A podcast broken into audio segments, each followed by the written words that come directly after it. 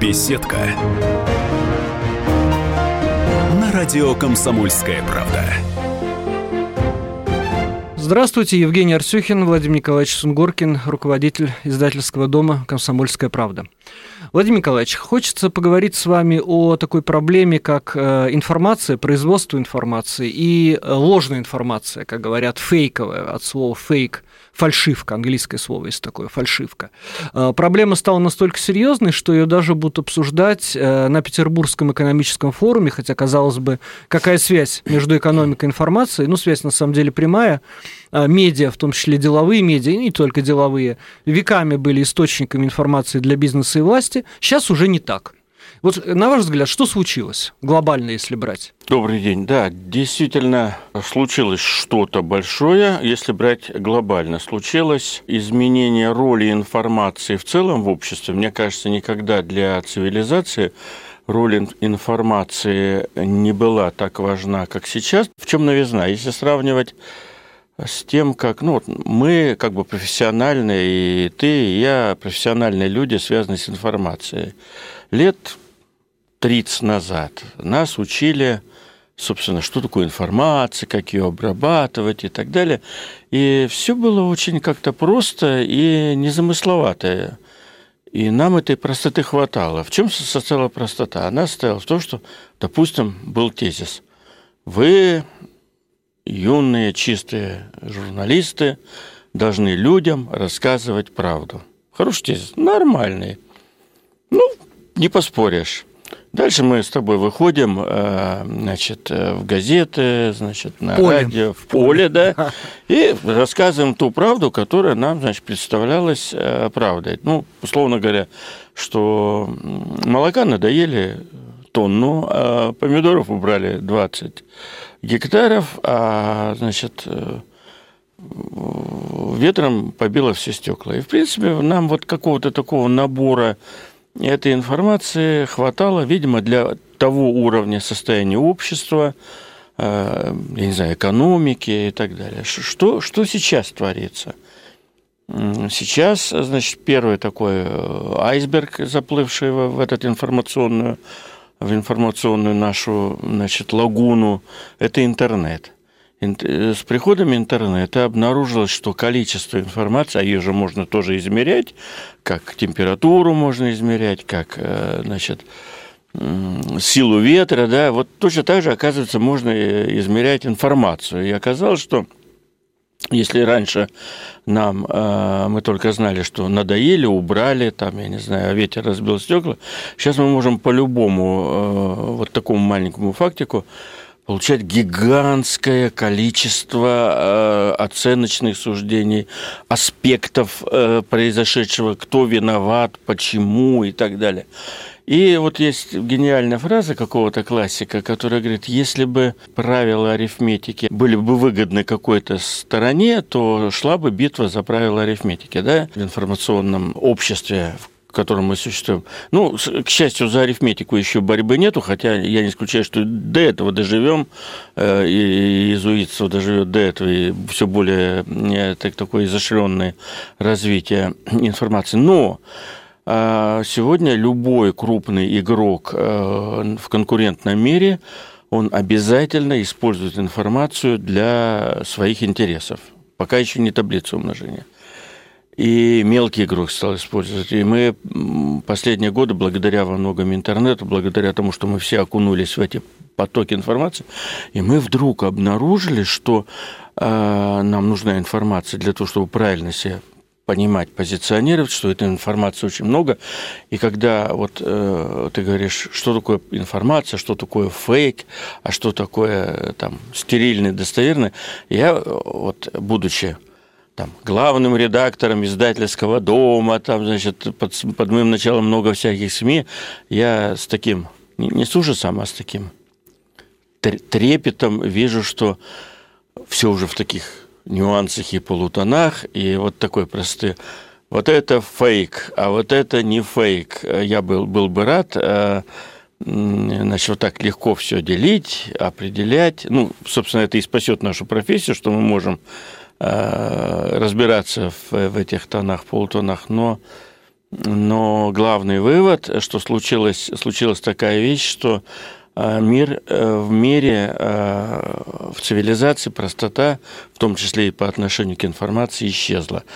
И, и пропала навсегда, да?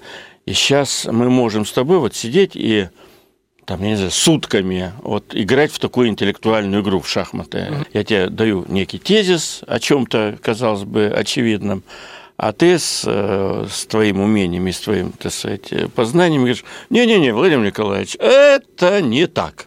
Красное – это не красное, белое – это не белое, черное – это не черное. Что в политике, что в экономике, что, что значит, в химии, что в физике, что в медицине. Простейшая вещь, я думал, с чего начать-то вот. Простейшая вещь, мы с утра до вечера перемалываем, условно говоря, полезен ли шоколад. Вот, вот, вот давай, да, вот, да. Я говорю, шоколад полезен, он проясняет ум, укрепляет силу и мышцу. В это время ты говоришь, нет, он действует на поджелудочную железу, там, условно говоря, да, а также он прибавляет вес, а также, согласно синтезу и антисинтезу, там происходит, и мы можем про пользу шоколада рассуждать и про его вред страшно рассуждать. Хотите сутками, хотите днями. А, вот, а нам нужен простите. Просто ответ. Вреден он и полезен. Вот, и, и, и все правы при этом. И общий вывод, что ответ вреден и полезен, нету ответа. И в очень большом количестве ситуаций мы вдруг обнаружим, что ответа нету. Медицина, да, вреден, полезен, ответа нету. Полезны ли красные помидоры? Надо ли пить молоко? Да любой продукт. Хлеб такой или сякой. В экономике, в метеорологии, там, не знаю, в глобальных, глобальный процесс, мы же глобалисты, потепление есть или нету, пятьсот тысяч аргументов потепления есть, двести тысяч, ничего подобного, сезонный, сезонное явление, которое было всегда, и это все пройдет. Вот что с этим делать? Ну, во-первых, мы явно не пропадем с тобой, значит, мы нужны как определители, но это новое явление, которого не было еще недавно. Владимир Николаевич, вот в ваших рассуждениях я зацепился бы за такую вещь. Вот вы сказали, что журналисты обладают, если не универсальным способом выяснить, правда, неправда, то каким-то набором инструментов. Но давайте вернемся к тому примеру, с которого вы начали. Советский журналист пишет, что э, обмолотили двадцать гектаров зерна, при этом из-за разгильдяйства в колхозе э, часть зерна была потеряна. Это воспринималось как безусловная правда. Потом выясняется, что в той экономической системе, это мы перемещаемся в публицистику девяностых годов, и не могло быть иначе. Uh-huh. И не могли не потерять, и не могли не прораздолбайствовать. И виноват, получается, не конкретный председатель колхоза, а система. А теперь перемещаемся в две тысячи десятые и узнаем, что советская система была прекрасная, а мы в девяностые годы заблуждались, но она нуждалась в небольших-небольших вот новациях, э, говорить о которых мы, опять же, можем бесконечно, потому что, слава богу, это чисто теоретический разговор. А получается, у журналистов тоже как бы этого пробирного камня-то нет в руках. Никакой объективной истины, скорее всего, в девяноста процентах случаев нету, кроме э, Божьих заповедей, да? Ну, там написано «не убей», значит, не убей. Ну, опять постарайся, да? Не воруй, там, не прелюбодействуй и так далее, да? Но в реальной жизни никакой истины нету, и человеку, мы же разговариваем сейчас о людях, и о тематике важной для наших читателей, там, да, слушателей. Первое, что должен иметь в виду человек – всякие рассуждения о том, что существует некая правда, лучше не брать на вооружение. Потому что любая, любая правда, там, они говорят, вот я вам скажу такую правду, там, любая правда абсолютно уязвима, потому что, скорее всего, скорее всего, любое явление, опять я не философ, но любое явление, скорее всего, объемно, и на любое явление можно посмотреть с этой стороны, с той, сверху, снизу. Дорогие друзья, мы сейчас уходим на перерыв. О том, что такое правда, об относительности правды, мы как раз после перерыва и поговорим. В студии Владимир Сунгоркин и Евгений Арсюхин. Беседка на радио «Комсомольская правда».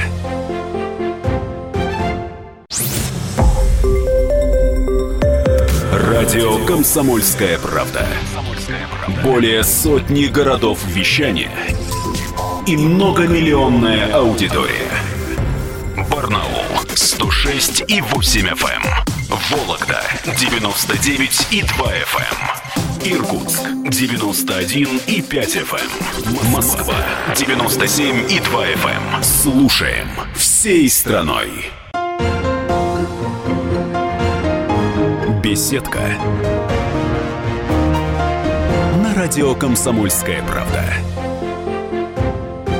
И снова здравствуйте, дорогие друзья. Продолжаем наш разговор с руководителем издательского дома «Комсомольская правда» Владимиром Сунгоркиным в студии Евгения Арсюхина. Говорили мы, напомню, об относительности такого понятия, как правда, казалось бы, таком железобетонном понятии. И сейчас продолжаем этот разговор. Слово Владимиру Николаевичу. Не существует какого-то простого и такого небольшого компактного описания любого явления, ну, которое имеет значение для принятия решения, которое бы так просто всех устроило, как вот инструкция, там, десять пунктов. Это у нас что? Это яблоко. Бум-бум-бум. Поэтому вот э, смирись, гордый человек, тот, кто принимает решение, он должен, он должен понимать, во-первых, что любое явление имеет огромное количество толкований, и они все будут правдой, хотя будут противоречить друг другу. И второе, что любой человек, который в информационном обществе, находясь, значит, пытается принять решение, он должен четко исходить из понятия. Первое. Мне нужны какие-то толмачи, то, что в старину назывался еврей при губернаторе, да, которым я должен доверять, которые мне подскажут ту часть, которую, ну, мне важно знать, не важно мне знать все, а вот и, и дадут ее более-менее корректно. Возможно, эти толмачи, в том числе и журналисты, да? Я доверяю газете «Ведомости» или я доверяю газете «Завтра». Они одно и то же явление описывают разным, да? Или там газета «Советская Россия» и газета «Коммерсант». Это вот одно и то же, одно и то же человека, явление, случай, события описываются по-разному. Что интересно, я бы не сказал, что в газете «Завтра» врут, а в газете «Коммерсант» не врут. Или наоборот, кому как нравится. Да нет, это по-разному описывают. И второе, что любой, любой человек, принимающий решение, безусловно, сейчас, если решение стоит хоть каких-то денег, он атакуется со всех сторон, им манипулирует. И чтобы это э, все правильно понимать, любой сегодня э, значит, играющий во что-то человек, он должен тратить свои ресурсы, в зависимости от того, во что он играет и насколько он, так сказать, могуществен, он должен тратить свои ресурсы на информационную защиту, на информационные нападения, на дезинформационные мероприятия и, значит, на очистку информации. И в итоге это приводит то, что я вижу своими глазами. И все это мы знаем, что это все уже есть, но в итоге это приводит очень часто к еще большему манипулированию людьми и к еще большему отдалению от правды жизни. Например, простые житейские примеры. В «Комсомольской правде» любая статья выходит, ну, если это не сводка погоды, да, а вот любая статья, и на любую публикацию «Комсомольской правды» я регулярно могу получать, получаю, значит, такую уничижительную реплику от сильных мира сего. Ну, мы же знаем, как делается газета. Типа, здесь продано вообще все. Я, я был бы счастлив вообще все в этой газете продать, да? Ну, вот все в чьих-то интересах, за деньги, но, но этого нету. Какая-то часть там идет, платные материалы в любом СМИ сейчас, да? Какая-то часть это, это добросовестная работа журналиста. Ну, как он думает, что это добросовестная работа. Но в итоге картинка информационная, которую рисует любой телеканал, любая газета, любая, значит, там радио, сайт и так далее, они, они несут в себе инфицированность вот этой дезинформации. Но мы с тобой зачастую не знаем, что там правда, что неправда. И в итоге в реальной жизни сильные мира сего пришли к такой странной ситуации. Они вообще не доверяют медиа. У них есть свои толмачи, знаешь, вот эти как информационные центры, эксперты, которые, в свою очередь, абсолютно бессовестно зачастую обманывают своих заказчиков. Вот. И в итоге все очень печально. Мы когда-то Юрий Владимирович Андропов, придя к власти, сказал по тем временам сенсационную вещь, значит, к власти в СССР, он сказал: Это была такая сенсация вообще. Значит, он сказал, мы не знаем того общества, в котором живем. Вот мы с тобой, значит, приехали в такую ситуацию, что мы, мы тоже не знаем общества, в котором живем. Мы на что-то претендуем. Не, мы-то знаем. Вот здесь периодически мы получаем по ушам, что мы ничего не знаем. И это, и это новое явление. Вот, вот такого объема дезинформации не было никогда. И с этим надо считаться. Владимир Николаевич, как вы считаете, каков главный источник этой дезинформации? Это работа целенаправленная каких-то людей, структур, организаций? Или это то, что называется закон больших чисел? Информации стало много, людей, участвующих в производстве информации, стало много. Собственно, сколько людей сидит в Фейсбуке, в Одноклассниках, это все участники, продуценты, производители информпроцесса. А в больших системах одна маленькая ошибка – и имеет свойство мультиплицироваться. Один наврал, через некоторое время это превращается в одну большую ложь да. с неявным источником. Как вы думаете, заговор или большие числа? Я думаю, большие числа, конечно. Значит, мы толком, как ни странно, не учитываем, никто не учитывает в своей работе специфику работы человеческого мозга. В принципе, вот человек – это такое совершенно фантастическое изобретение, то ли Господа Бога, то ли инопланетян, который постоянно продуцирует некое свое представление обо всем. Но раньше они ничего не продуцировали. Они сидели, читали, и только специально уполномоченные жрецы, они могли называться журналистами или священниками, или учеными. То есть они могли, имели право что-то сказать городу и миру, да? Их было очень мало. И каналов распространения информации было мало. Что мы сейчас имеем? Сейчас, в принципе, ты сам знаешь, при определенной наглости и фантазии, обкуренности, скажем так, можно запускать и жить хотя бы сутки, можно жить с самыми невероятными, значит, историями, да? Ну, типа, вот там, помнишь, отставка Медведева когда-то, бум, да, прошла, да, да. да? Отставка Якунина, бум, прошла. Какие-то ребята, может, они у кого надо ребята, а может, просто хулиганы, условно говоря. Вот, запускают, и эти вещи кругом продуцируются. А мозг человека, он абсолютно не тот орган, который выдает некую стерильную информацию.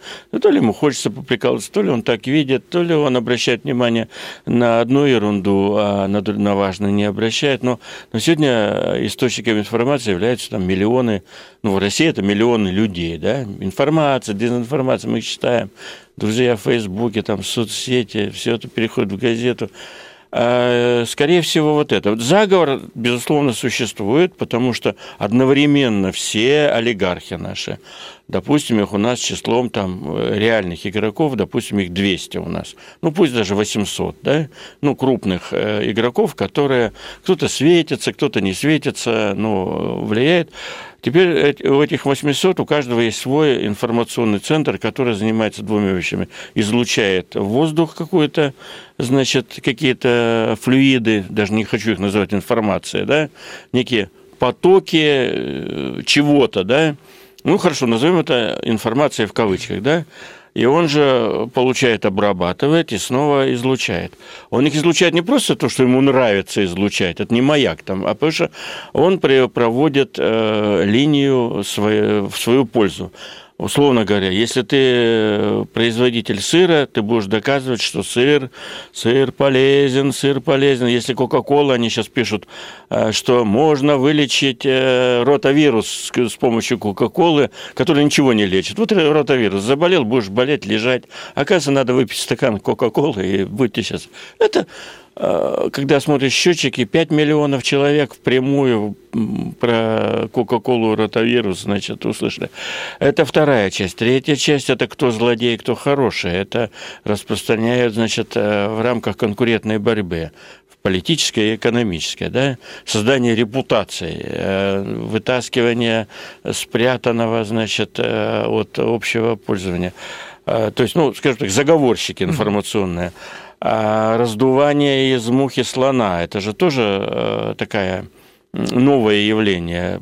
тридцать лет назад, ну разве что Геббельс разбирался со Сталином, а Эренбург, значит, работал пиарщиком против Гитлера, да, Илья Эренбург. Угу. Вот их там было, тут семь человек, да, там двенадцать, да.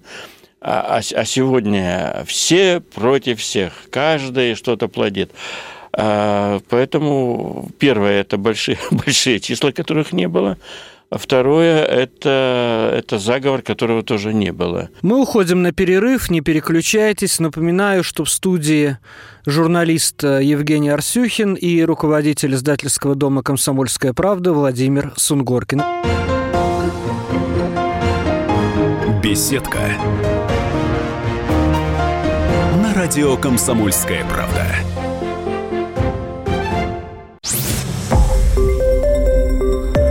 Радио «Комсомольская правда». Более сотни городов вещания и многомиллионная аудитория. Челябинск девяносто пять и три эф эм, Керчь сто три и шесть эф эм, Красноярск сто семь и один эф эм, Москва девяносто семь и два эф эм. Слушаем всей страной. Беседка на радио «Комсомольская правда». В студии журналист Евгений Арсюхин и руководитель издательского дома «Комсомольская правда» Владимир Сунгоркин. Я хочу подвести вас плавно к такому вопросу. Роль э, медиа как бизнеса в нашей современной жизни, потому что очень многие правила не работают. Вот посмотрите. Очень странно, я сам замечаю, и, наверное, вы подтвердите, многим владельцам медиабизнесов сейчас, а они бывают мелкие, крупные, mm. приходится напоминать, что медиа вообще-то это бизнес. Люди увлеклись лайками, заходами, а когда и спрашиваешь, ну хорошо, у тебя хорошие заходы. Что тебе это дало в плане денег? Ну, это вот новый какой-то инструмент, он там еще развивается. Нет, говорю, на самом деле, смотри, то, что ты заспамил, то, что ты там вот выдал ложную информацию и получил много заходов, это тебе никогда денег не даст. Деньги приносят, первое, репутация, второе... Второй контент, какой-то уникальный контент, который ты выдашь, который будет более-менее осмысленным и более-менее, с учетом того, что мы с вами говорили, правдивым.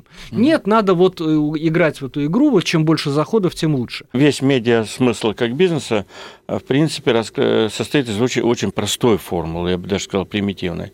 Некие люди, назовем их журналистами, хотя они зачастую уже не журналисты, а некие... некие э, медийные люди, вот таких я... Все меняется, и терминологии-то сейчас нету, мне кажется. Можно их назвать блогерами. Некие люди создают аудиторию, которая привязана к этим людям. Неважно где, на сайте, газету они выпускают, э, телевизионный канал. Условно говоря, на Первом канале есть Соловьёв. Вот он выходит на экран в своем пиджачке, значит, э, странном, и люди включают, а, Соловьёв пошел, и они включаются на эту кнопку, на эту передачу. Вот они за ним бродят. Или у нас есть там Норкины. Пришли, мы сразу увидели, что у них есть своя аудитория. Или Доренко, да? А другие люди продают эту аудиторию. Насколько стратегически перспективна эта история? По-моему, она перспективна всегда. Если есть человек, опять я все к людям свожу, если есть человек, который может собирать свою аудиторию, то он эту аудиторию все равно каким-то образом продаст.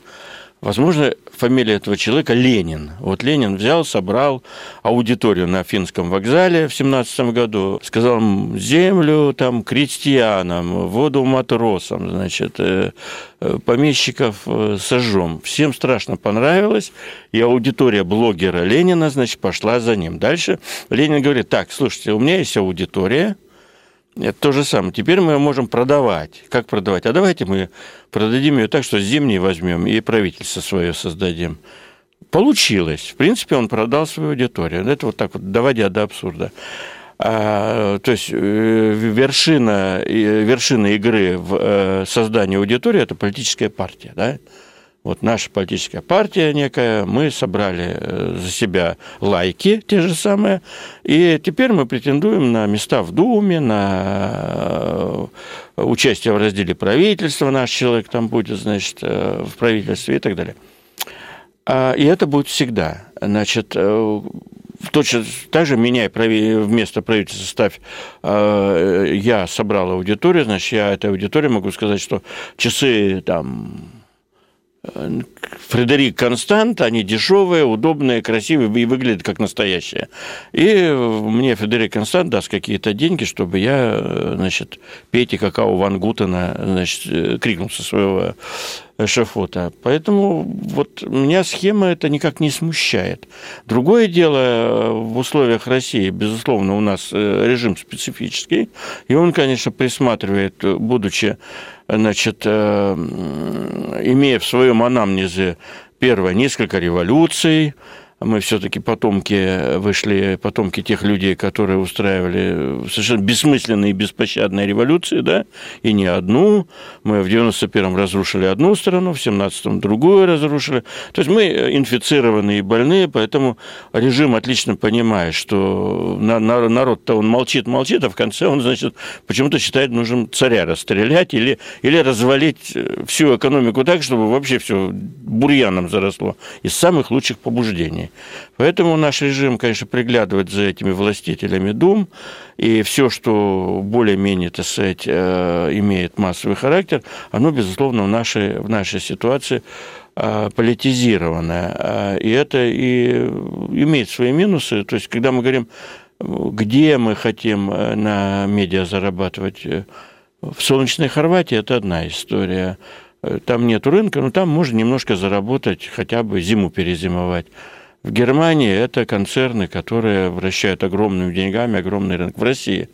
В России, безусловно, можно зарабатывать на политике. В свое время Митрофанов был такой, помнишь, депутат, который, который с таким восторгом говорил нам, журналистам, что вы тут зарабатываете на медиа, надо на политике зарабатывать. Не Керама на... гранита целая газель. Да, какая, да, ты же понимаешь, вот это вот. вот. Поэтому, когда мы говорим, в России бизнес, он, конечно, по товарам и по услугам работает и будет работать, вот именно продавать аудиторию. У нас же периодически в России такая проблема. Говорят, а чего же они не зарабатывают ни черта, эти... Медиа есть, а заработка нет. Ну, во-первых, вся структура экономики, она огосударственная.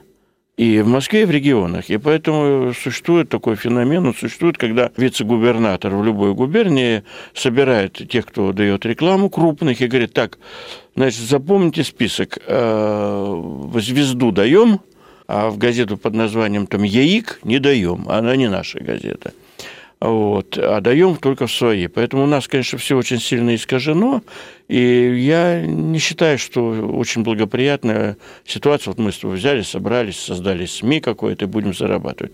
Так как все главные деньги под контролем государства, оно всегда подскажет, что деньги надо и распределять в семью, в семью государственных СМИ в частности. Вы немножко опередили мой вопрос, потому что если убрать политическую составляющую, то при такой атомизации контента СМИ, собственно, становятся и не нужны. Вот есть э, некий блогер, за которым идет аудитория. Угу. Средства доставки контента, интернет, Facebook, YouTube, э, ничего не стоит, они оптимизированы угу. и доступны.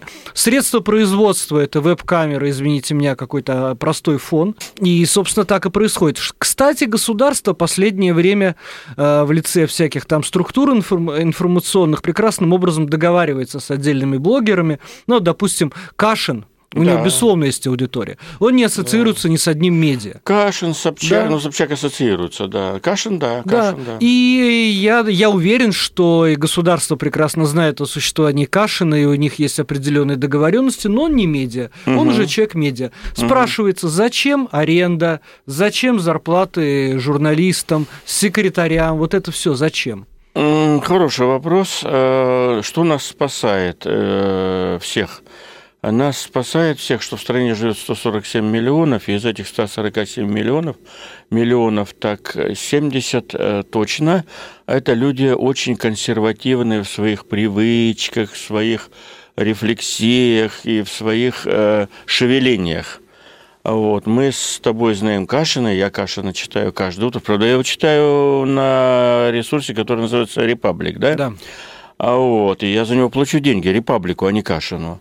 Вот, мне так больше нравится, когда их там несколько, у меня есть выбор. Вот опять, все равно одного Кашина маловато. Mm-hmm. Все равно существует проблема, что нужен там и Кашин, и еще кто-то, и еще кто-то, и еще кто-то. Вот, ну, вот Republic, если уж так говорить, там, условно говоря, пятнадцать авторов, но они нужны, да, которые создают некую, некую полифонию.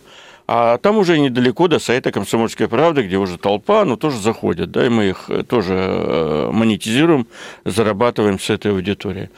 Вот, поэтому, конечно, это такая красив, красивый тезис, но он, на него можно не, не обращать внимания, потому что никакой Кашин в одиночку, без структуры помощников, младших корреспондентов, партнеров, фона какого-то, он не сможет заменить средства массовой информации. И тогда получается, и, и снова здрасте, снова возникает редакция, которая нам хочется, чтобы она была маленькая, ну хорошо, ну, хорошо не Кашин, пусть будет пять Кашиных. Этот по экономике, этот по политике, а тот по развлечениям. И они нам как бы закроют. Ну, вы сейчас «Медузу» описали. «Медузу», да, да, например. А вот уже и «Медуза». А дальше я говорю, слушайте, а почему мне «Медузу»-то не хватает? А «Медузы» мне не хватает по простой причине, что когда, условно говоря, что-то произойдет завтра между Кореей и Вьетнамом, там никакой «Медузы» не будет. Там не будет... Вообще блогера, блогера не окажется, потому что всех блогеров там, значит, выгонят. Но в это время там будут стоять крупнейшие агентства с теми же фотоаппаратами. И опять снова здрасте, нам нужно агентство, потому что есть очень много событий, не охватываемых и не, мо- не могущих охватить, потому что это и расстояние, и скорость, и, и знания. Кашин не, не узнает. Кашин человек, который узнает последним о каком-то событии, где-то происходящем, если государство хочет защитить свои интересы и никому не сказать до события. Вот. Поэтому, я думаю, агентства вечные, крупные СМИ вечны. Я глубоко уверен, что любое СМИ, думающее о будущем, оно как раз думает о том, что если плохо, где лежит какой-нибудь Кашин, что его надо все-таки подтащить в структуру свою. Значит, и вот это, вот это уже, как мы говорили, большие цифры, а теперь борьба, которая называется «большие деньги». Большие дядьки с деньгами в любой истории, хоть производство конфет, хоть подводные лодки, хоть информация, они всегда озабочены тем, чтобы подтащить этих авторов, купить их и сделать, и завести их в свою конюшню. Поэтому с Кашиным пример, с одной стороны, удачен, он действительно очень часто генерировал много чего, как я и есть СМИ, но заметьте, в итоге...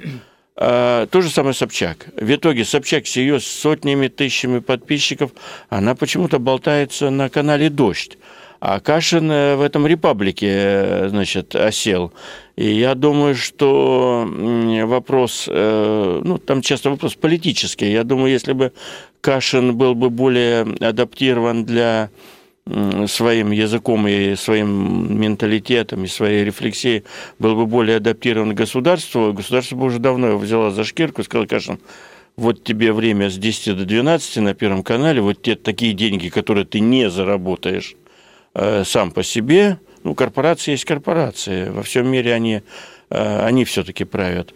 И Кашин... Я, кстати, вижу такое вот будущее, вот как вангую, да, как принято говорить, что я вижу Кашина таким же самодовольным, как Соловьёв, значит, на канале, на Первом канале или на Втором. Они еще и подерутся, когда будет возможность.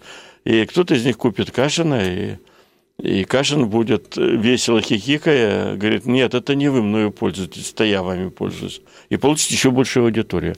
Я думаю, вот этот закон. Монополизация везде и всюду. Мы уходим на перерыв, не переключайтесь. Напоминаю, что в студии журналист Евгений Арсюхин и руководитель издательского дома «Комсомольская правда» Владимир Сунгоркин. Беседка. На радио «Комсомольская правда».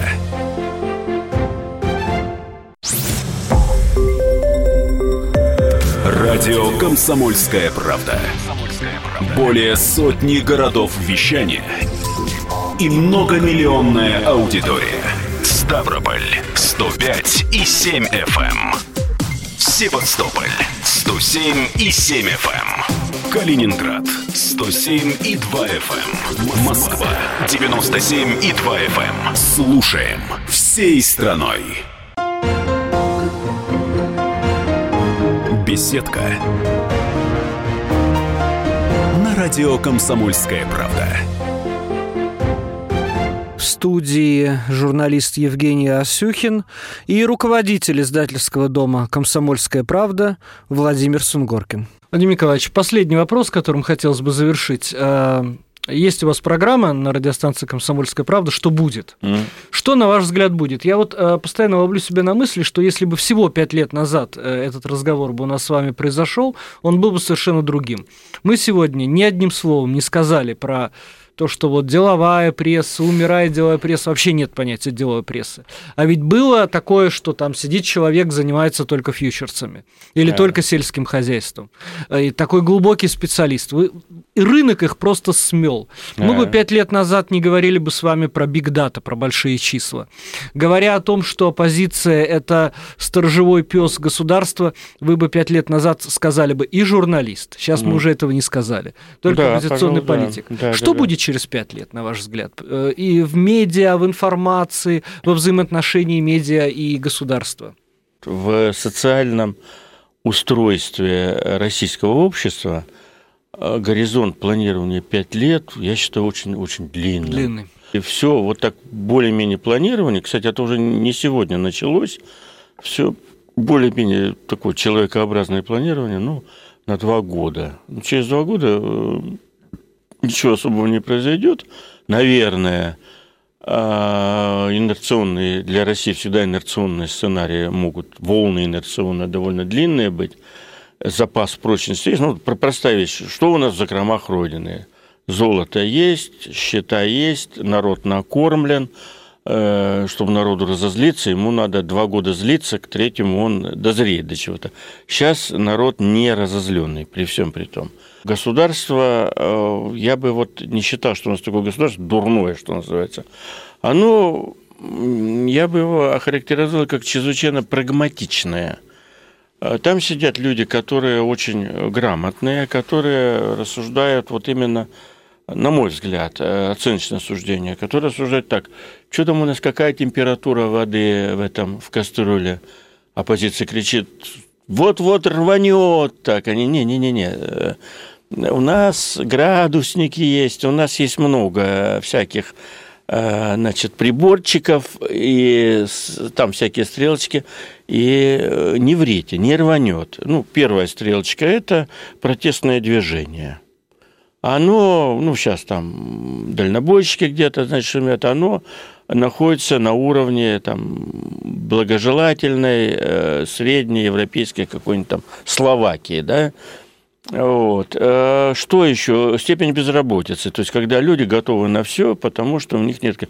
Мы им умереть не даем. Они получают свои там четырнадцать-шестнадцать тысяч. Так, он с голоду не умрет. Он, возможно, раньше умрет, но этого никто не заметит. Ну, как? Ну, умер человек. Жил, жил, заболел, что-то умер. Конечно, мы-то знаем, что если бы его лечить, он бы жил дольше, но... Ну, в общем, опять, на приборчике показывают, что это не повод взорвать страну, идти на какие-то реформы. Mm-hmm. Валюта есть, деньги есть, нефть добываем, значит, безработицы нету, уровень жизни, продолжительность жизни чуть-чуть прибавляется. Вот эти вот все индикаторы, mm-hmm. они работающие, понимаете? Mm-hmm. Вот. Голосование на всех выборах, видим, какое, да? Это тоже индикатор. По идее, это через голосование же многие вещи. Ну, как, в Испании сторонники взяли уже аж тридцать шесть процентов. Представляешь, mm-hmm. у нас какие-то решения. У нас, у нас ни один сторонник всего хорошего и против, значит, антинародного режима, он, они же не могут собрать пять процентов. Вот что. То есть, поэтому мы можем как два интеллигента рассуждать. Народ злющий.